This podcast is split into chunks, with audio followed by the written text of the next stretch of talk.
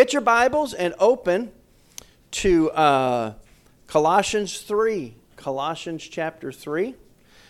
This is kind of a three part series, if you will. I'm calling it uh, The New You at Home. Last week, The New You at Home, we addressed verse 18 about wives submitting to husbands uh, in the Lord and why that's important. It's due, it's due to the creative order that woman came out of man, not the other way around. Um, and that's God's order, and it's a voluntary thing, and it's a blessed thing. It's how wives show their love for the Lord and the word of Christ dwelling in them richly is by voluntarily working with their husband to create an order in that home where flourishing can take place. And so we talked about that. I want to again thank my wife. Uh, Jay, I'm going to switch over to the lapel here. I forgot about that. I'm going to need both my hands. Let's see. Is that is that on, brother? It working? Test one, two. All right. So I want to thank my wife last week for uh, coming up and answering some questions. I found that to be very helpful. Um, and you can go back. That that sermon is posted online, and you can go back and read that.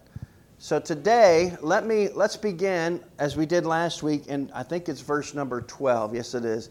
Colossians 3:12. If you got your own Bible, you can follow along. It is also on the screen. Here's what the Word of God says. Therefore, as the elect of God, holy and beloved, here's the things you're supposed to put on tender mercies, kindness, humility, meekness, and long suffering. Remember Paul's lists of five, very popular in his day amongst pagan philosophers. Paul borrows from that cultural norm that people would have recognized and embraced and gives his list of five. Um, I think this verse 13 is a commentary on the last characteristic, which is long suffering. He, he says, here's how you can suffer long, here's how you can put up with each other. Bearing with one another and forgiving one another. See, forgiveness is the key. If anyone has a complaint against another, even as Christ forgave you, you so you also must do. So we forgive each other like Christ forgave us. But above all these things, now here's what you put on put on love which is the bond of perfection. So love ties the whole thing together. Without love, you can't keep on those characteristics, is what Paul's saying. And let or allow the peace of God to rule in your hearts, to which also you were called in one body, and be thankful. You see what he's doing here? He's building up thankfulness as, as, as something to remind us how good God's been to us. Now, here's the big shift in verse 16. Let the word of Christ dwell in you richly in all wisdom. So we need to, the word of Christ needs to be at home in our heart. And here's how you keep that going. Teaching and admonishing one another in psalms, hymns, and spiritual songs, singing with grace in your hearts to the Lord. That's why it's important to sing. Amen. We need to sing to remind ourselves of these, of these penultimate truths that bring peace and joy and flourishing in our homes. And that looks like wives submitting voluntarily and husbands loving fully uh, as Christ loved the church, and children obeying uh, out of, out of uh, respect for God. And whatever you do, verse 17, in word or deed, do all in the name of the Lord Jesus, giving thanks to God the Father through him. Notice that's the second time that being thankful or giving thanks is mentioned in three verses. So thanksgiving is a key to that. Then we got into last week's verse. Wives, submit to your own husbands as is fitting in the Lord. Now he speaks to husbands, which we'll deal with today. Husbands, love your wives and do not be bitter toward them. Then he'll speak to children. In verse 20, children, obey your parents in all things, for this is well pleasing to the Lord. Amen. Fathers, do not provoke your children lest they become discouraged. We'll deal with those two verses next week. Um, so, with that in mind, let me, in my introduction, it was kind of funny. It made me laugh, Elizabeth. I don't know if you caught this this morning. Um, but I had this book out. Uh, I, was, I was using it this week in my preparation. It's really the only book that I recommend to couples. Um, I use it for pre marriage counseling, I use it for post marriage counseling when people are struggling and having issues there's a lot of marriage books out there, and the vast majority of them are one sided. They all talk about love. Nobody touches respect. And this book is actually called Love and Respect. Um, it's the love she most desires and the respect he desperately needs. It's by Dr. Emerson Eggerichs and his wife. And uh, so I texted my wife. I meant to bring it today, which you can see it's here. I left it at home when I got here early. And I texted my wife and I said to her, um, please bring love and respect to church today. and I never thought about how funny that sounded until I went back and looked looked at my text. Did you did you pick up on that? I did. I thought it was was funny. But do let me uh, let me share with you the reality of these requirements of love and respect. God calls a man to love, calls a woman to respect, or uh, willingly come under the leadership and headship of that man. Um, Oscar Wilde said this. He said, Women are made to be loved, not understood. Um, but I thought this was really good. Joseph Conrad said, um, Being a woman is a terribly difficult task since it consists primarily in dealing with men. So some of these guys had a few things uh, figured out. They were being honest, and, and sometimes that hurts. And by the way, that comes from a, a, a pretty good book that I've been reading over the last few months called The Heart of a Warrior by Michael Thompson. Um, but that, that's a great book for men as, as he encourages us to orient our hearts to the Father and to be refathered by our Father in heaven so that we can be good men. Um, so let me, uh, let me ask you something when we look at this idea of men loving, women respecting and men loving, and again, I, I wholeheartedly recommend this book, Love and Respect, because he does such a good job unpacking what that looks like. Um, we're going to go in a minute to Ephesians and look at what Paul says in his counterpart to this text. But I just want to unpack today, I wanted to do this very simply, if I could, as talking to why, why Paul says that we're supposed to love. Husbands love, wives respect.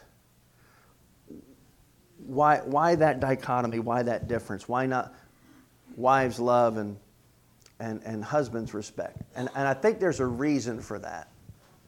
And here it is. I think God made women, even after the fall, it's still in there. You women know how to love. Matter of fact, I think women, moms, they, y'all speak love as your native language. It, it, it's almost, and when I say love, I mean that kind of love that cares more about the other person than yourself. That's why I never give my wife money for a gift. She never spends it on herself. She always spends it on one of the kids or me. And that's not the, so if I'm going to give her a gift, I got to think harder and actually give her something because if I don't, she's going to take any funds that she's given or even a gift card and she's going to give it to somebody else. Why? Because women are just natural givers. They're lovers. They know how to love intuitively. Men don't. Women speak love. But I tell you something women don't speak, speak is respect. But men speak respect. That's the world we live in.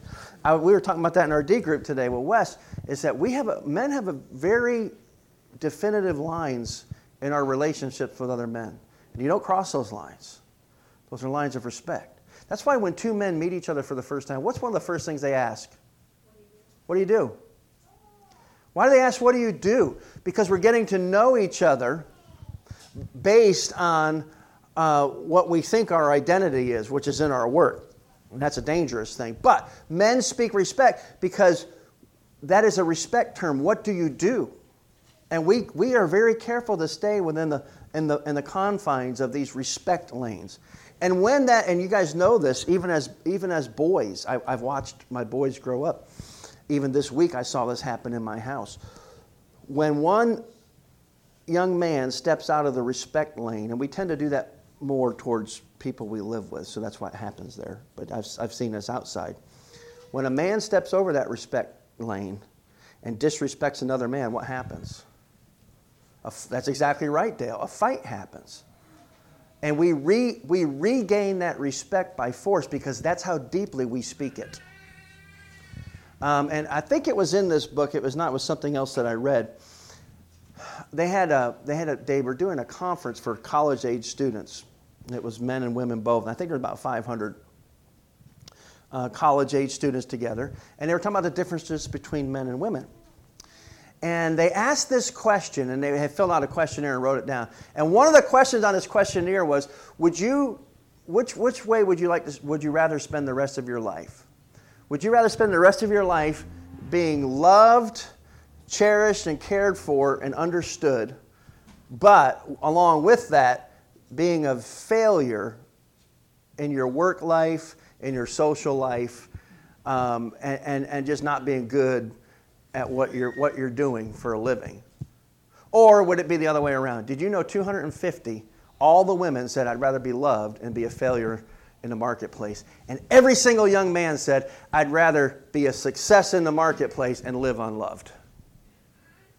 Why? Because men speak respect and women speak love. And so God says, here's the deal. Because I made you each that way, here's what I need to teach you how to do through relying on the Holy Spirit. I need you to flip that. Guys, I know you speak respect, but you need to learn to speak love. Because that's the language your wife speaks. And ladies, I know you speak love and it's easy for you. You need to learn to speak respect. Because that's the language your husband speaks. Does that make sense? Problem is that's impossible without the intervention of God Himself. Amen? It really is true. So let me, let me just break this down kind of as, I know it might be an overly simplistic outline this morning, but I want to talk about the root, the fruit, and then the YBH. So, so how do, what do I need to have at the foundational level to love my wife and not be bitter towards her?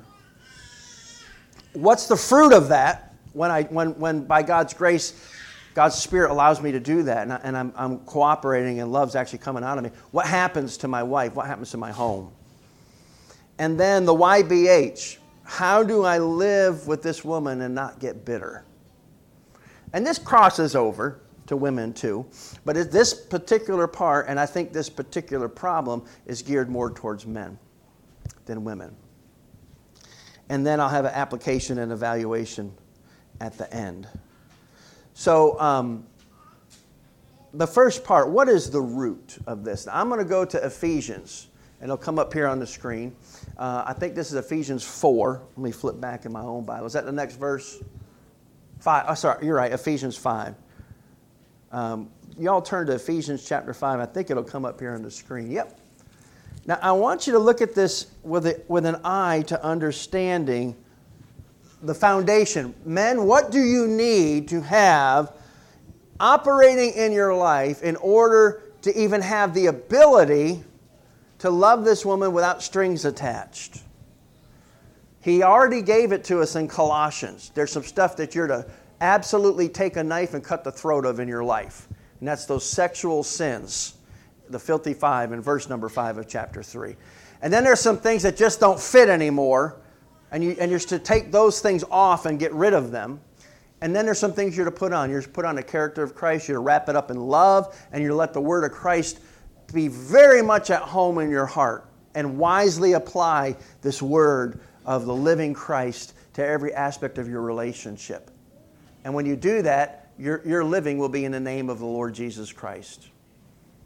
So there's your foundation. Do you see what it is? It's, it's allowing the Word of Christ to live in you richly and, and to have these characteristics to look more like Jesus than you do yourself. This is a supernatural power. Now, look at how Paul explains it in, in, in chapter 5 of Ephesians 3, and I think you'll see in there, it's actually not just a power, it's a person who gives the power. And what we need is the Holy Spirit. See if you can't pick that up with me as we read in verse 15. See then that you are circumspectly, not as fools, but as wise, redeeming the time because the days are evil. That's how Paul is setting this up. Therefore, don't be unwise, but understand what the will of the Lord is.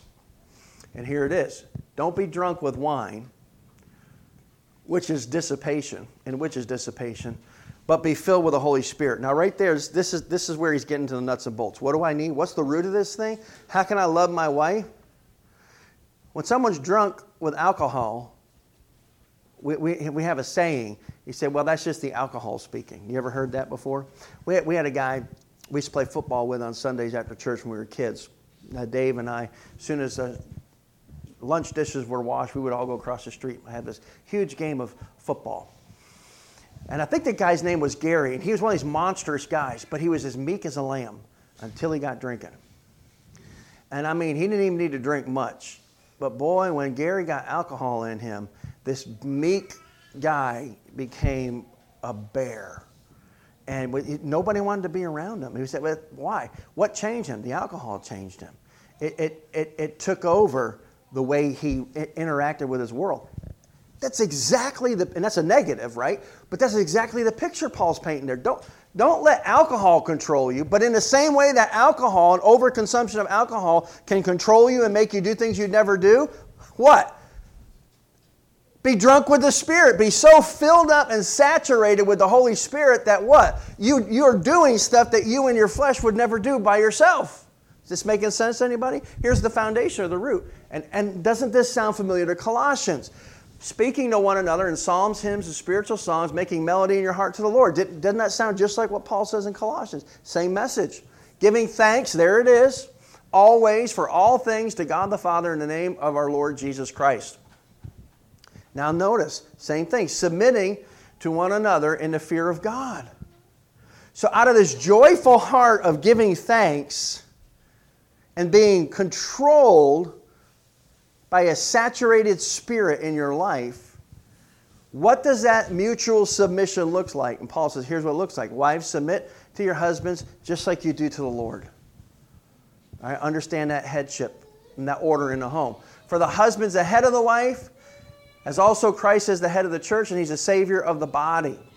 And he goes on to say in the next verse, Therefore, just as the church is subject or submissive to Christ, so let wives be to their own husbands in everything. So, so again, this is speaking respect. He's saying, ladies, we need to speak respect to your husband. Now he goes to the husbands, love your wives. But notice how he qualifies it here. Just as Christ also loved the church and did what?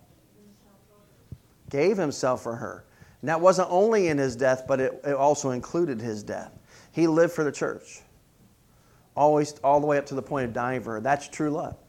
To what end? That he might sanctify and cleanse her with the washing of water by the word. Next one. That he might present her to himself a glorious church, not having spot or wrinkle or any such thing, but that she should be holy and without blemish. This is Christ's goal for the church. And now he says this. He says all that to say, so husbands, so husbands ought to love their wives as their own what? Bodies. He who loves his wife loves himself. For no one, boy, someone needs to underline this in your Bible. For no one ever hated his own flesh, but nourishes and cherishes it just as the Lord does the church. By the way, that is not a commandment to love yourself. The love of self is assumed. Never in the Word of God does it tell you love yourself. Why? because loving self is never an issue. Matter of fact, we love ourselves way too much. That's the problem. That's why in the Word of God, we're commanded to love our wives, we're commanded to love our enemies. And by the way, if your wife's your enemy, God says love your enemies. Uh, this command to love, all the command to love is always outside of self. It never says love yourself because God said, I know you love yourself. That was part of the fall. You took that thing and took it to, the fall took it to a perverted level. You got no problem loving yourself and the two are one flesh. There it is. For we are members of his body, of his flesh, and of his bones. When a husband and wife come together in one flesh, he says, You're, you're one person. So if you love yourself, love her. For this reason, a man shall leave his father and mother. By the way, that's the order. We've forgotten that in the culture today. And be joined to his wife, and the two shall become one flesh. It's the leave and cleave. This is a great mystery, but I speak concerning Christ and the church. So there's Paul's understanding. Nevertheless, let each one of you in particular so love his wife as himself, and let the wife see that she respects her husband. So here's the thought What do I need, men, men of God today, to love my wife in this? this would you agree it's a pretty high call of love? That's, pretty, that's a pretty big standard God puts out there, isn't it? You love her like Jesus loved the church and continually gave himself for her, even and up to his death. That's pretty, that's pretty big, isn't it? God does not give you a low standard. I say this all the time, especially to young men, but sometimes I got to say it to myself and, and, and to other brothers that are in my same stage of life, and even those few that are older, is this that men are like trucks. We drive straighter when we carry a heavy load. And God made us to carry a heavy load. And He puts this heavy load on us so that we might learn to trust Him. So, what is the root? And this is in your outline this morning. This is important. This is what you got to have. The root is, the, is spirit control, spirit saturation. Just like alcohol saturates the cells in your bloodstream and hits your brain, it causes you to do things you would never do. You need that type of spirit control in your life. Does that make sense? So that you're so saturated with the spirit that stuff starts coming out of you that doesn't look like you. It's the Holy Spirit. Uh, spirit control that creates space for the Word of Christ to be abundantly at home in our hearts and in our homes. Does that make sense? Guys, that's what you need. You need the Word of Christ to be at home in your heart and the filling of the Holy Spirit to enact that. So, what comes out of you looks a whole lot more like Jesus Christ's love for the church than your adulterous, idolatrous love for yourself. You know, one thing that breaks my heart, but I hear it all the time and I can't disagree with it. I've even lived it. Is that men, when you talk about what, what are men, what defines what, what are guys like, almost every answer includes selfish. Why are we so selfish? We, we know how to love. We just direct that love the wrong way. Amen? We need to direct it out. But here's my point in this unless and until you have repented of your sin and embrace Jesus Christ as your King of Kings and your Lord of Lords, listen to me and listen to me closely. You have no hope of ever pulling anything like love off in your life towards your wife. You don't have the ability to do it. You, this is a God ordained, spirit powered function. You've got to have the root of being born again infused and filled with the Holy Spirit and letting the Word of Christ be so at home in your life that you can't get the songs out of your head that sing to you the worship of God. Man, this is the root that you've got to have in your life in order to bring about the next thing, which is the fruit. Now, notice what the fruit is. He says it right there. After he lays down what the root is, he, he shows us what the fruit is. Husbands, love your wives and do not be bitter towards them. Here's the, here's the command. I back up just one more slide, if you will. Here's the command there. It's a two part command. One is a positive and one's a negative, but they're both imperatives. They're both commands. Love your wives, and here's the negative don't be what? Bitter towards them. I like I actually like the I think it's the King James that says it this way. It might be the New American Standard. And don't be embittered towards them. And I'm going to get into that in a minute, but it's interesting. That, that's a passive word. And it's rare to have a passive command. In other words, don't let bitterness seep into your life. Don't be controlled by bitterness. I'm going to talk about how to, how to not be controlled by bitterness towards your wife, guys. But the first thing is the love the love there. And notice I said in there, it's an active and continual love. It's, a, it's an action word, and it's in the continual tense in the Greek. In other words, he says, continually agape love your wife. And that word agape love is a love that God has for us. In other words, and I want you to hear me, guys, that is a love with no strings attached. No strings attached. Not being nice to her in order to get something out of her. And here's the problem with, with, with, us guys we tend to be consumers and users instead of providers and protectors. And, and I'm telling you what, I've seen many a man be a consumer in his marriage and a user. And one of the big hurdles for guys in that situation is to learn, hopefully early in their marriage, hopefully still at home as they practice with their siblings, that we love people and use things. We do not use people and love things. And I've come across too many men who, who love things and use people. They're consumers. That is a sign of the flesh and the old you. The new you loves people and uses things. You live for people, not things. You use things to bless and to love others. So, this word is the agape. Um, it means this love that God has this giving love that thinks of others before self, has the good of another before your own good. And it's hard, and we're not taught this anymore. That's why we're going to That's why we're going to take a couple of hours and spend time with Ben this Saturday to put godly men around him and say, this, this is what men do. This is what we need to be about. This is the load that God has put on your back so that you will drive straight towards the cross and be a man of God and a kingdom expander. Because I'm preparing him one day, if and as God wills, to be a good husband who loves his wife sacrificially. But we have been deluded by the spirit of the age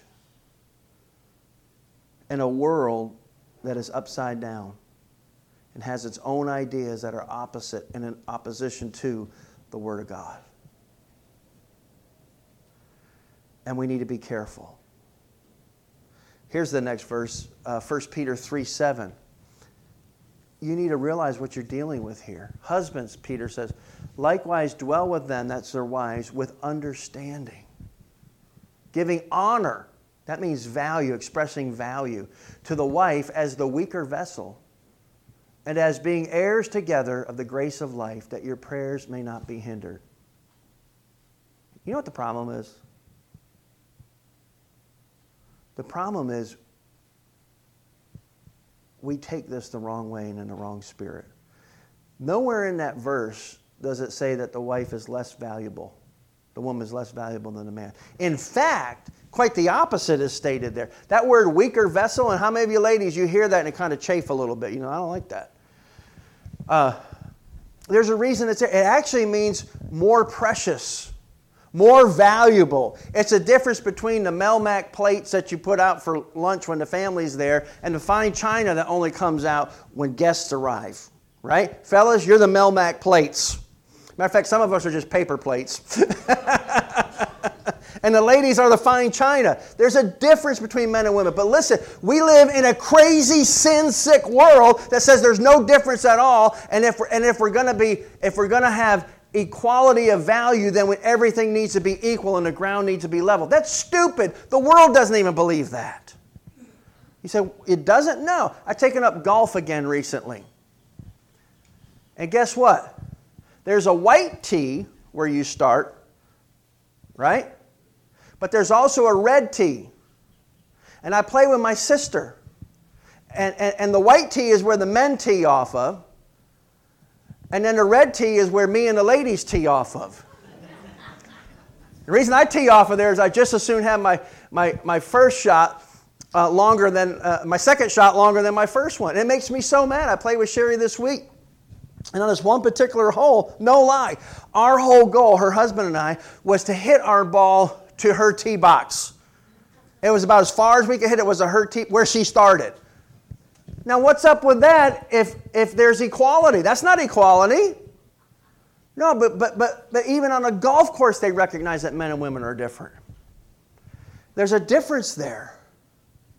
And we need to recognize that. That doesn't mean that men are better than women. Um, it means we're different. We're created for different purposes. And Peter says we need to dwell in them and under, we need to understand these differences. And we need to give honor, value, speak value into our wives, understanding they're way more precious and valuable than we are. It's so important to understand. Let me tell you one of the worst mistakes that young men make. And I want to talk to these young guys in here, you teenagers and early 20 somethings. Let me tell you one of the biggest mistakes you can make. And some of you guys have been married for a while, haven't figured this out yet. A woman, God designed a woman to be the completer. That's literally what he called Eve. I'm going to give a woman to complete him. He wasn't whole without her. But listen, when God made Eve and brought her to Adam, he was already living a holy adventure of dominion. Stay with me. He had a command and a commission from God, and Adam was busy about getting it done. But he needed someone to help him in this adventure that God had given him. And so God gave him a wife, a completer named Eve, and she came alongside to help him. Now, if I needed help moving this pulpit because it was too heavy, no offense, I wouldn't call Jack up here to help me. Why would I not call Jack up here? Although he is very strong for a kid, his age. I would call it my brother David because if he's going to be of a help to me, he's got to be strong. So the fact that God made Eve as a helper doesn't mean she's weak. It means she's strong, but she's strong in different areas. And Adam needed her. Listen, get this, guys. Adam needed Eve to join him in the commission and the adventure and the act of dominion that God had given Adam, not Eve. God gave Adam the dominion, God gave Adam the command, God gave Adam the commission, this adventure, and then he gave Adam Eve in order to help him fulfill that commission. Here's the problem, and I see it all over the world and even unfortunately in the church today. The biggest mistake you can make, young, young married men and men who hope to be married one day, is this when you make that woman the adventure. She is not your adventure. She is not your calling. She is not your commission. You get that from God. And when you put that on a woman, you'll destroy her.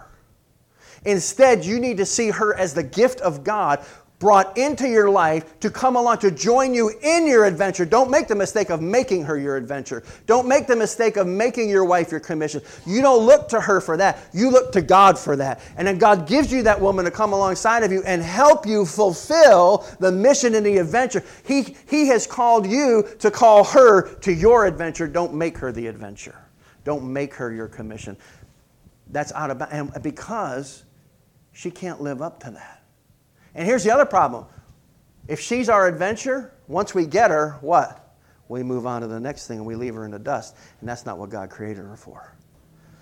He created her to help you in your adventure. We need to love our wives. We need to understand who they are.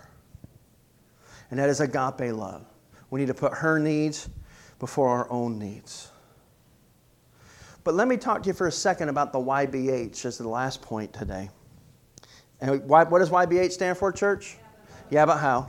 Because the last part says, love your wives with this agape love. Invite her to join you in this adventure that God's called you to, and invite her to join you. Help me get this done. Right? That's the biblical concept. But he says, along, along the way in that process, be careful that you don't get what? Bitter. Don't get bitter. Why would he say that? Why would he say that to the men? Because I see many a woman that was bitter towards her husband. But why is this command attached to the command to love? Think about that for a minute. What's the purpose here? Because God's up to something. Huh? Yeah, to conform you to the image of Christ, to love like Christ does. For sure. But here's the problem, because here's what could happen today. If some of you men were wise, I'm not blaming you of that or accusing you of being wise, but if you were, you would leave this place to say today and say, you know what? I want to be saturated with the Holy Spirit. And I, I, I just want to put my wife first today. And so you're going to go home, and God's going to meet you there, and you're going to try it. And here's what's going to happen she's not going to respond the way you think she should. And what happens when she doesn't respond the way you think she should? What do you get? Get bitter. You get angry. You see it? See, because God knows that when you when you push into obedience in this area of your life, the danger of bitterness rises exponentially. Why? It's a super simple. Because in our flesh, we have tied strings to that love. You ever done this? You know, you go, you, you go buy your wife some flowers and you bring it home. And she goes, Oh, those are nice. You say, Do you know how much I paid for those? right? And all we talk about the whole night is the flowers, right? Why? Because we're trying to gin up the proper response that we think we should, she should have for our great act of love towards her. Right? There's strings. God's saying, love with no strings attached. And I know that sometimes you're going to fail at that. And when you do fail, refuse bitterness. So, how do I do that? It's up there on the screen. This is in Ephesians. He says, "Be angry and do not sin." And this is this is how you this is how you don't become bitter. And don't let the sun go down on your wrath. Don't go to bed angry with your wife. I heard a brother pastor, older fellow, one day say, he said, My wife and I have never gone to bed mad at each other. He said, Now we've stayed up several days in a row. but we've never gone to sleep mad at each other. Uh, and it's important. In the next verse, you'll see why you do not want to go to bed angry. In verse 27, he's, because when you do, you give place to who? You give ground to the devil in your heart in the core of your who you are and the inside your intellect emotional will all of a sudden satan's got real estate and he doesn't let real estate sit fallow. He builds. And he starts building strongholds in your heart against your wife when you go to bed angry with her.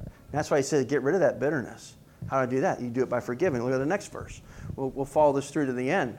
Is there another here we go. Let him who stole steal no more uh, but rather let him labor, working with as good with his hands, that he might have something to give those who are in need. He's given a litany of things that need to change. Next verse. Let no corrupt word proceed out of your mouth, but only that which is good to edification, that it might impart grace to the hearers. And do not grieve the Holy Spirit of God, by whom you were sealed for the day of redemption. Don't grieve that Spirit. Now here it is. Look at it. Let all, what's the first thing? Bitterness. Now look what bitterness is attached to. Let all bitterness, wrath, anger, clamor, and evil speaking be put away from you with all malice. Malice is just taking all those other words and making a plan of action to hurt her. And we're all good at that. Instead, be kind to one another, tenderhearted, and here's the word. What's that next word? Forgiving one another, even as God in Christ forgave you. This word bitter means a razor's edge, a sharpness, uh, a harshness.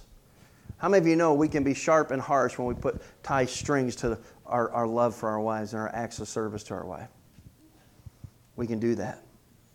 And just as Paul says in Colossians 3, the way to be long suffering is to learn to be a fast forgiver.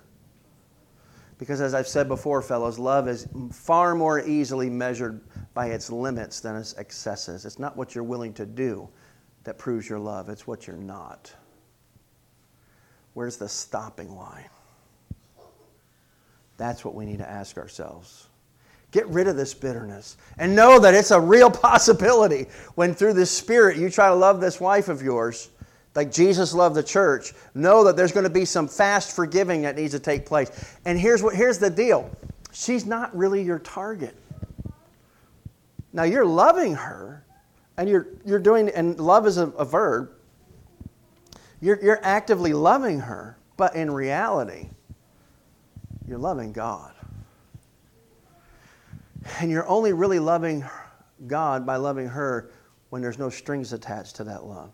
And that's what keeps bitterness out of the picture. You see, you see the wisdom of the Holy Spirit here? Don't we have some bitterness that we harbor in our hearts sometimes? This unforgiveness.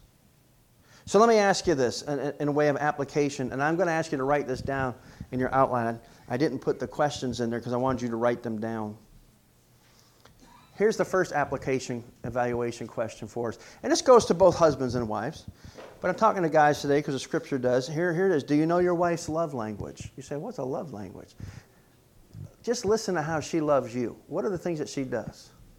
We tend to speak our own love language. Mine, mine is words of affirmation. You know, um, I need to hear. I don't need to hear it, but I like to hear. Man, you did a good job, or I appreciate this, or I appreciate that. My wife's love language is acts of service. You know what I tend to speak to her? Words of affirmation. Why? Because it's my love language. And I got to remind myself, Paul, her love language is acts of service. Go clean your closet, which I will be doing today, dear. She's been after me to do that because her parents are coming and uh, they're going to be staying in our room. So I know I got to clean my closet. And I had a whole list of things in my, that, I, that, I, that I accomplished or tried to accomplish this week around the house because I know her parents are coming. And, and I know that she wants that place to look as good as it can look, and me still live there. Um, and so I, I enlisted my sons, and we got busy around that place. I even enlisted my son in law. God bless Joseph. Come and help me and, and we got that place looking not so bad. And why did I do that? It's because I know that this dear, precious wife of mine hears loud and clear, I love you, when you do stuff for her without grumbling. Am, am I right? So I know her love language. And I try to speak that to her often acts of service. I'm so thankful her love language is not gifts. Because that's expensive. Acts of service cost me time. I can do that. but uh, that's her love language. Do you guys? Do you know your wife's love language? You can go online and Google it. Five love languages. Find out what it is and learn to speak it fluently. She needs to hear "I love you." Here's the next one. On a scale of one to five, five being I'm very well loved, one is not so much. I want you I want you to answer this for yourself, guys. How well am I loving my wife? And wives, I want you to answer separately. How well um, am I loved by my husband? Scale of one to five. And be gut level honest. And men, if you want to take it to the next level, if you got kids that are old enough, ask your kids, ask your older kids, even your married kids. Um, at scale of one to five, how well am I loving your mom? What do you, what do you see from your vantage point? How am I doing loving mom? And then sit down together and talk about that. Honey, how am I doing loving you? Scale of one to five. Am I a three? Am I a two? Am I a five? How could I improve? What speaks love to you that I could do better? By trusting God. Here's the last one. It's not just for husbands, but we're talking to the men today. What do I need to let go of? Have I let a root of bitterness find ground in my heart towards my wife? A lot of men have. And I've seen it ruin relationships. What, what do you need to let go? What do you need to forgive? And by the way, guys, whatever that is, she doesn't need to know about it. Don't, don't go, don't, on the way home, don't say, honey, I just want you to know I forgive you. Because you know what she's going to say? Forgive me for what? That's not between you and her. Listen to me, guys. That's between you and God. She got nothing to do with it. You don't like how she responded, reacted to you yesterday? You take that to God. And say, Lord, I don't think that was right the way she did that, but I thank you that uh, you gave her to me, and that helped me to really rely on Jesus more than I would have if she would have responded right. So I just, I just want you to know, God, I'm, I'm, I let that go, and I want you to bless her and help me to love her more. Guys, here's the deal. And I, and I try to remind myself of that. I, I fail often. I'm not standing up here saying I got this figured out. She is called by God to come under my authority. Now, I don't lord that over her, do I? I don't lord that over her. I was so glad that after church last Sunday we were talking I said, baby, how many times have we uh, like really disagreed about something, and you know, and I had to make a decision? We can only come up with like two or three things. She told you two of them, and there might have been one or two more. I don't remember them. I don't think you do either. Two in 33 years. I don't lord it over her. I love her. She's my partner. She's my next set of eyes. She sees things from a vantage point I could never see. So here's my goal. My goal is to love her so well, like Jesus loved the church, that I make her job of submitting to me easy and a joy and not difficult and a heartache. Guys, that's your goal. Now, that's not saying that she gets off the hook if I'm being stupid and harsh with her. She's still responsible to God for her part. I want to make her part easier. You would do well to do the same. What do you need to let go of? In closing, I want to, I, I, by the way, I want to recommend this book to you. It's called uh, What Are You Doing Here? It's Your Call by Gary Barkalow. And I started reading this book this week, and I came across this, and, and I want to use this as we tie this sermon up today. Uh, counselor and author Richard Leider asked senior citizens over a 25 year span how they would live their lives differently. Isn't that a great question? Across the board, the older adults say the same things. And here they are. First, they would say that if they could live their lives over again, they would be more reflective. They got so caught up in the doing that they lost sight of the meaning. I want you to think about that in terms of loving your wives, guys, and ladies of coming under the leadership of your husbands. We can get lost in the doing and forget the meaning. Second, they would take more risks.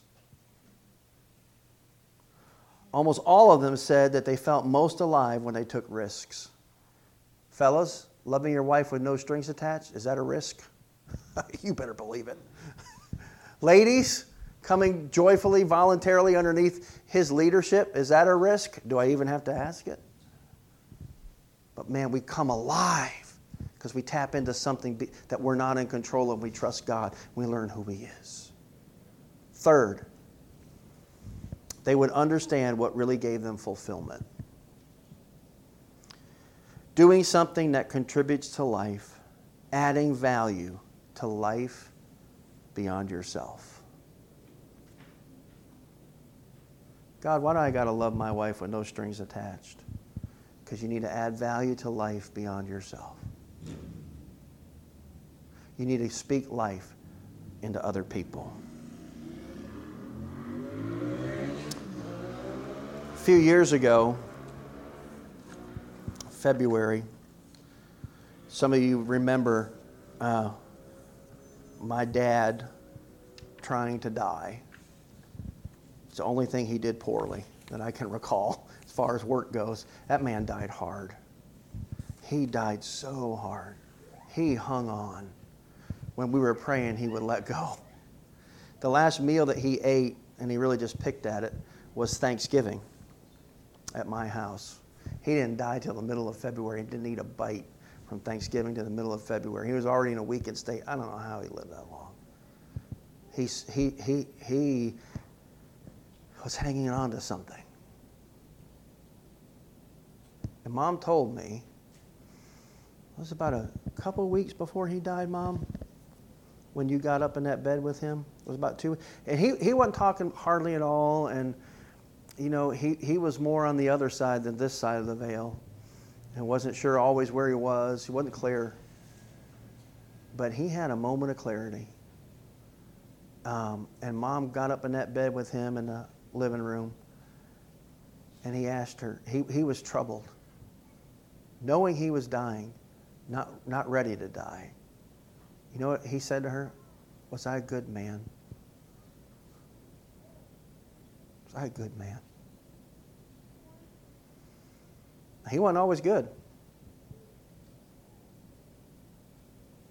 He was a grade A sinner when he was a sinner. And even as a saint, he's made some U turns that hurt himself and his family deeply. That's what he was remembering. Was I a good man? And because he was, the other nagging question in his heart was, Are you going to be okay without me?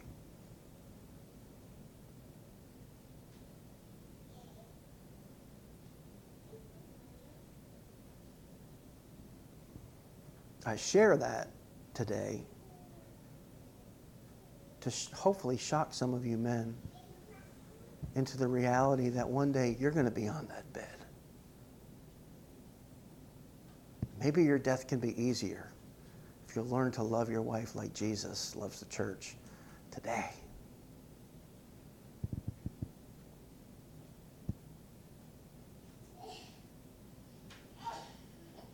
And you know, I don't know all that mom said to him, but I can imagine some of it. Some of it she's told me. But I can tell you what, it wasn't long after that that he took his last breath because his heart was at peace. Guys, you can't love that woman unless you know that you are a beloved son yourself. And out of your belovedness to the Father, the overflow of that lets you love her like Jesus loves his bride. Let go of the bitterness. Don't tie any strings to your actions of love toward your wife. Learn her love language. Speak it daily. Speak it very loud. Shout it over her. And present her to Christ the way He intends. Would you pray with me? Father, we come to you today. Um, I, I, I thank you for the call, the command to love Elizabeth in the strong way that Jesus loves me and loves his church and fellow saints. I thank you that you have never asked me to do something that you have not provided the ability and power through the saturation of your spirit in my life. And I thank you that on those occasions that through your spirit I can love with no strings, that you're kind enough to wake me up and tap me on the shoulder and say, hey, son, that was me, not you. You, you, let me do something through you. Let's do more of that. I thank you for the gentle encouragement and the way that you father me. God, I, am I'm, I'm afraid there's men in this room who don't know you as their father. They don't really, never really understood the beloved son that they can be through your one and only son. I pray that you would awaken them to your love through a violent cross. And I pray that the beauty of that love would permeate our hearts and homes this week. That we would be bold and ask the hard questions of our wives. And that their answers would be appreciated and we would not be bitter towards them for the truth. I pray that the fruit of your Spirit would show up in our life as we understand the root of our belovedness in your eyes through your Son, Jesus Christ. May you bless us with that reality this week, we pray. In Christ's name, amen. Amen, church? I understand some of your small groups were interesting this week, this last week. The only reason you abided that message because you knew this one was coming? Let me say to you, we are not adversaries, we're allies. That's the only way this thing works. Amen? Let's ask God to change our hearts today, guys. Ladies, let's do your part as our husbands, your husbands do theirs. Let's not fight, but let's fellowship. Let's fight on the same side. We got a big enough enemy. Amen. We don't need to add more in our home. Would you stand with me? We're going to sing that great doxology as we leave this place today. Praise the Lord together. Um, I'm going to encourage you to get this book. If you're married, read this book, Love and Respect. It's the only book I recommend for marriage because it gets both sides, not just one. So I'm not saying there's other good, bad, other good marriage books. There are, but when, when the foundational truths of marriage, of, of, how we live it out, and what it looks like, he gives such great uh, helps in here, practical stuff. Um, I, I wholeheartedly recommend Love.